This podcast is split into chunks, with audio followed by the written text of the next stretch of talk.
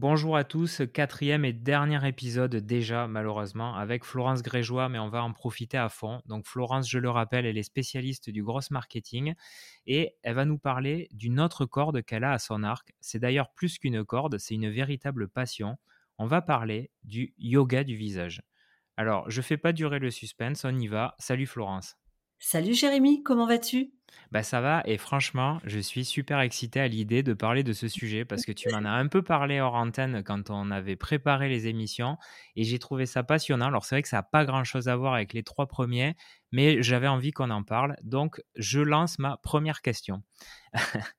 quand tu m'en as parlé euh, pour la première fois, j'ai cru que j'avais mal compris. Je dis mais... Euh, c'est quoi ce truc? Yoga du visage, je pensais que c'était impossible. Mais quand tu as commencé à m'expliquer, j'ai trouvé ça fascinant. Alors, est-ce que tu peux nous raconter de quoi est faite cette discipline? Alors, je t'explique. La discipline du yoga du visage, elle est très simple. Elle est née au Japon, elle est pratiquée un peu partout dans le monde aujourd'hui par des initiés et puis par des curieux qui, bien sûr, ont découvert la méthode et l'ont apprise. Tu as ton, dans ton visage, tu as 60 paires de muscles. 30 paires de muscles. Autrement dit, ces muscles tous les jours, quand tu ris, quand tu parles, quand tu mâches mâches ton, ton, repas, quand tu te brosses les dents, etc., ces muscles-là sont engagés. Et à travers le yoga du visage, on va venir faire travailler ces muscles un peu de la même manière que tu vas faire des abdos fessiers. On va les engager et on va les amener de manière très dissociée à travailler, à s'exercer.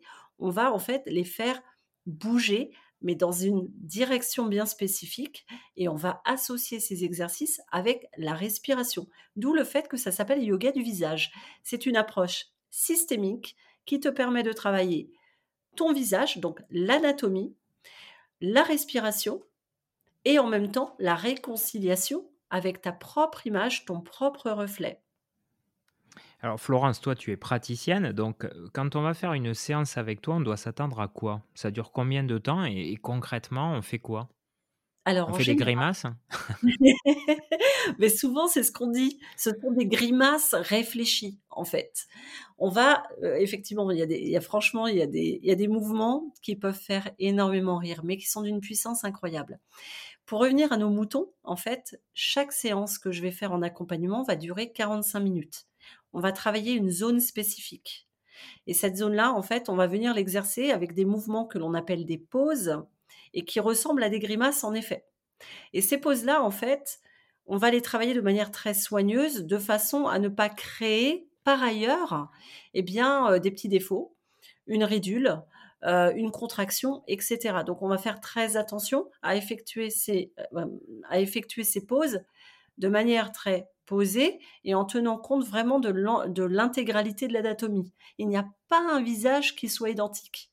Donc ce que je vais faire en accompagnement individualisé, c'est que je vais regarder comment est fait ton visage, quelles sont, quelles sont en fait, quelle est sa structure, quelles sont les dépressions, les creux, quelles sont effectivement les parties qui sont beaucoup plus galbées, et qu'est-ce que je vais pouvoir retonifier, et comment on va pouvoir ensemble avec le yoga du visage redessiner, remodeler, lisser, corriger un petit défaut. Et pour les générations avancées, ça peut être lissé ou lifté naturellement un visage avec simplement la respiration, les mains et le visage. moi, il y a un truc qui m'avait fait halluciner quand on en avait parlé. Tu m'as dit, euh, en fait, cette pratique, elle a changé même une partie de la forme de mon visage. Alors, comment c'est possible? Totalement. Bah, en fait, si tu veux, euh, le visage, pour moi, euh, le visage, il va réagir comme un vêtement. On va imaginer que toi, tu portes un vêtement tous les jours, tu t'assois, tu te lèves, tu marches, etc. De la même manière, ton visage va marquer les empreintes de tes expressions répétées, donc, tu vois, il y a des gens qui vont avoir des expressions inconscientes ou qui vont carrément se tirer les lèvres, tu vois, ou euh, qui, euh, par exemple, vont sourire en relevant davantage les lèvres.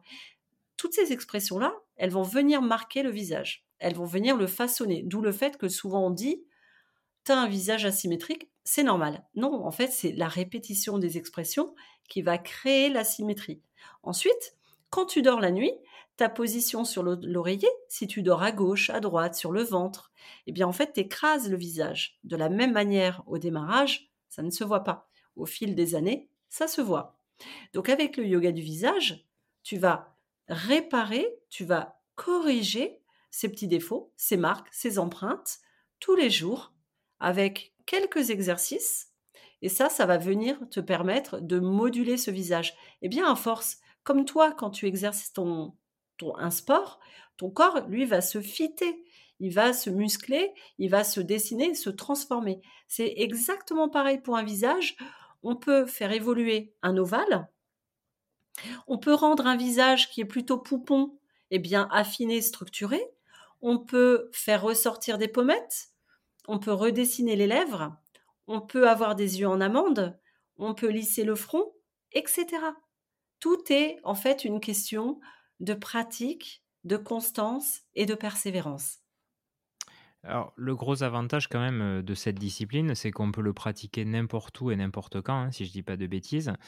toi, tu le pratiques comment de ton côté? C'est quelque chose que tu fais tous les jours ou enfin, tu as des séquences, hebdo? Enfin, comment ça se passe? Tu le pratiques comment? Alors moi, je le pratique tous les jours et je vais le pratiquer dans certaines situations. Je peux le pratiquer devant le miroir dans la salle de bain. Ça me permet de corriger si je fais par exemple une pause qui n'est pas totalement correctement bien faite. Moi, ça me permet de voir. Et puis au fur et à mesure, tu prends l'habitude de faire tes pauses. Donc, tu peux le faire en voiture au feu rouge ou si tu es sur le siège passager. Tu vas pouvoir faire tes pauses devant ton ordinateur. Euh, quand tu vas dans la salle de bain, aux toilettes, euh, tu peux le faire en marchant. Ce que j'aime bien, moi, c'est en faire quand je regarde un film devant la télé. Et parce que ça s'appelle quand même le yoga du visage. Est-ce que ça, au-delà du bienfait de, donc, de, de repositionner ton visage, de, de le rééquilibrer, est-ce que, comme le yoga, ça peut te détendre de faire ces exercices-là de manière plus générale? Ou c'est juste vraiment des postures du visage? Oh, Totalement. En fait, ça peut t'aider parce que comme tu allies la respiration, forcément, tu viens bah, te détoxifier, tu viens relâcher la pression. Tu as des pauses qui vont t'aider d'ailleurs à corriger ta posture, à détendre tes épaules, à détendre également toute la partie abdominale. Et de cette manière-là, tu vas pouvoir trouver beaucoup plus de tranquillité, de zénitude. Donc c'est vraiment hyper efficace là-dessus. Et en complément, ce qui est vraiment merveilleux, c'est que comme tu accompagnes l'évolution de ton visage, et tu as des pauses où tu vois le résultat immédiat, eh bien en fait se crée aussi une détente parce que tu te réconcilies avec toi-même et je trouve que tu noues une relation de bienveillance avec ton visage qui est croissante. Si on veut s'initier, ça se passe comment? On peut me trouver très facilement sur LinkedIn Jérémy, très facilement, et en même temps, je propose des accompagnements coaching individualisés. Je fais également des masterclass en entreprise, et en même temps, je prépare pour cette année le lancement d'une académie avec des formations qui te permettront et qui permettront à chacun, chacune de pratiquer sur son anatomie en voulant changer effectivement un aspect du visage par exemple ou simplement en voulant le faire un petit peu bouger ou l'optimiser. Et puis aussi en voulant, eh bien, ça peut être d'effacer euh, les marques de fatigue quand on n'a pas beaucoup dormi et qu'on doit se présenter devant le jury un examen. On va bientôt se quitter, mais j'ai une dernière question, et ça c'est de la curiosité pure, hein, c'est la déformation professionnelle de Devient Génial. Comment tu as découvert euh, le yoga du visage Comment on en arrive à se dire je vais devenir praticien de cette discipline? Parce que moi j'en avais jamais entendu parler.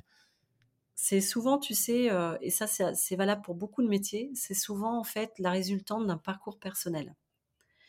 J'avais dans mon cas euh, été opérée et l'opération que j'avais reçue au niveau du visage, elle était, si tu veux, dans l'absolu parfaite. Simplement, on avait touché des micronerfs et il y avait des expressions de mon visage que je ne reconnaissais plus. Mmh et du coup, je me suis retrouvée, mais totalement, euh, je dirais, euh, orpheline de mon visage.